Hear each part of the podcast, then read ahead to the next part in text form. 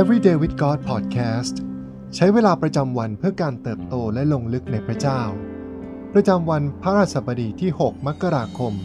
2022ซีรีส์ปีแห่งเป้าหมายอันแน่วแน่วันที่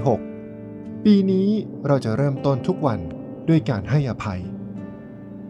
ในพระธรรมแมทธิวบทที่18ข้อที่21ถึง22กล่าวว่า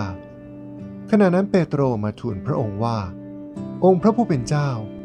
ข้าพระองค์ควรยกโทษให้พี่น้องที่ทำผิดต่อข้าพระองค์สักกี่ครั้งถึง7ครั้งเชียวหรือพระเยซูตรัสตอบเขาว่าเราไม่ได้บอกท่านว่า7ครั้งแต่70ครั้งคูณ7การผูกใจเจ็บและยึดติดกับความเครียดแค้นคือสิ่งหนึ่งที่ทำให้เราไม่อาจดำเนินชีวิตตามความฝันและความปรารถนาในหัวใจที่พระเจ้าทรงประทานให้การไม่ให้อภัย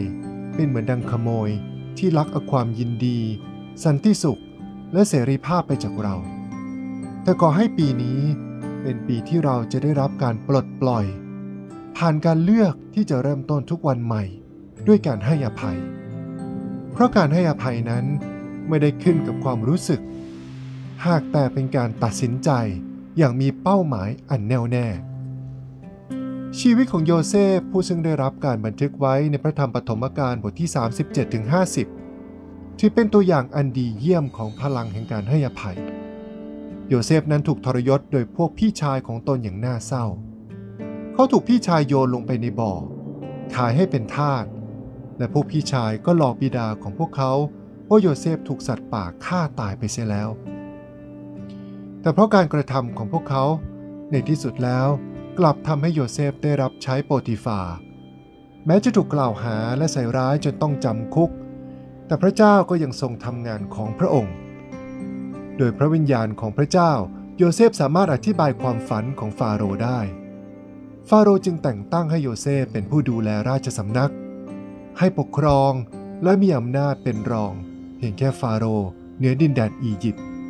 ซึ่งเป็นอาณาจักรที่ยิ่งใหญ่ที่สุดในยุคนั้นทั้งนี้ก็เป็นเพราะโยเซฟไม่ลังเลที่จะเชื่อฟังพระเจ้าหากสิ่งที่อยู่ตรงหน้าเป็นน้ำพระทัยของพระเจ้าเขาก็เลือกที่จะลงมือทำอย่างแน่วแน่ในความฝันของฟาโรห์พระเจ้าได้ทรงเตือนว่าในไม่ช้าจะเกิดความอุดมสมบูรณ์เป็นเวลา7ปีตามด้วยการกันดารอาหารอีก7ปีโยเซฟได้เสนอแผนในการเก็บสะสมข้าวใน7ปีแห่งความอุดมสมบูรณ์เพื่อให้สามารถมีเพียงพอในช่วงเวลาแห่งการกันดารอาหารเมื่อถึงเวลาแล้งผู้คนจากทั่วสารทิศจึงต่างพากันมาซื้อข้าวจากอียิปต์การกันดารอาหารนี้เองจึงนำให้โยเซฟและพวกพี่ชายของเขาได้กลับมาพบหน้ากันอีกครั้งแม้ว่าพวกพี่ๆจะจำโยเซฟไม่ได้แต่โยเซฟก็รู้ได้ในทันทีที่พบหน้าว่านี่คือพี่ๆของเขาและในช่วงเวลาอันน่าตื้นตันนี้โยเซฟให้อภัยพี่ๆของเขาพระเจ้าไม่เพียงแต่จะทำให้ครอบครัวของโยเซฟได้กลับมาคืนดีกันแต่พระองค์ยังทรงให้ทุกสิ่งร่วมกันก่อให้เกิดผลดีต่อโยเซฟและทรงใช้เขาเพื่อให้ช่วยคนนับล้านให้รอดพ้นจากการกันดารอาหารอีกด้วยในพระธรรมเอเฟซัสบทที่4ข้อที่ 31-32 บอกกับเราว่าจงเอาความขมขื่นความฉุนเฉียวความโกรธการทุ่มเถียงการพูดจาดูหมิ่นรวมทั้งการร้ายทุกอย่างออกไปจากพวกท่านแต่จงมีใจกรุณาใจสงสารและใจให้อภัยแก่กันและกันเหมือนอย่างที่พระเจ้าทรงให้อภัยพวกท่านในพระคริสต์แม้โยเซฟจะเป็นคนที่ยิ่งใหญ่แต่เขาก็เป็นเพียงภาพเงาที่เล็งถึงพระผู้ช่วยให้รอดของเราคือองค์พระเยซูคริสต์พระองค์ทรงให้อภัยเราทุกคนอย่างมากมายและเราเองก็จำเป็นต้องขยายการให้อภัยนั้นออกไปยังผู้คนที่ทำร้ายเราด้วยเราไม่อาจที่จะมีหัวใจที่ขมขื่นและดำเนินชีวิตตามการทรงเรียกได้ในเวลาเดียวกันเราจำเป็นต้องเลือกที่จะให้อภัยหยุดใช้ชีวิตในคุกของความเครียดแค้นและผูกใจเจ็บพระเจ้าทรงเรียกเราให้กระทำตามแบบอย่างของพระองค์พระองค์ทรงเรียกเราให้เป็นคนที่ให้อภัยให้ปีนี้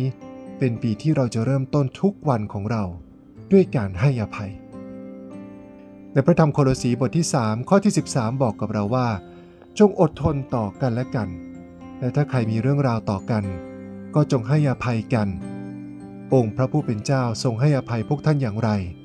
ท่านก็จงทำอย่างนั้นด้วยสิ่งที่ต้องใคร่ครวญในวันนี้มีใครที่พระเจ้าทรงเร้าใจเราเพื่อให้อภัยพวกเขาบ้างเราจะเลือกตัดสินใจเชื่อฟังพระองค์แม้ว่าเราจะไม่รู้สึกอยากให้อภัยหรือไม่เพราะอะไร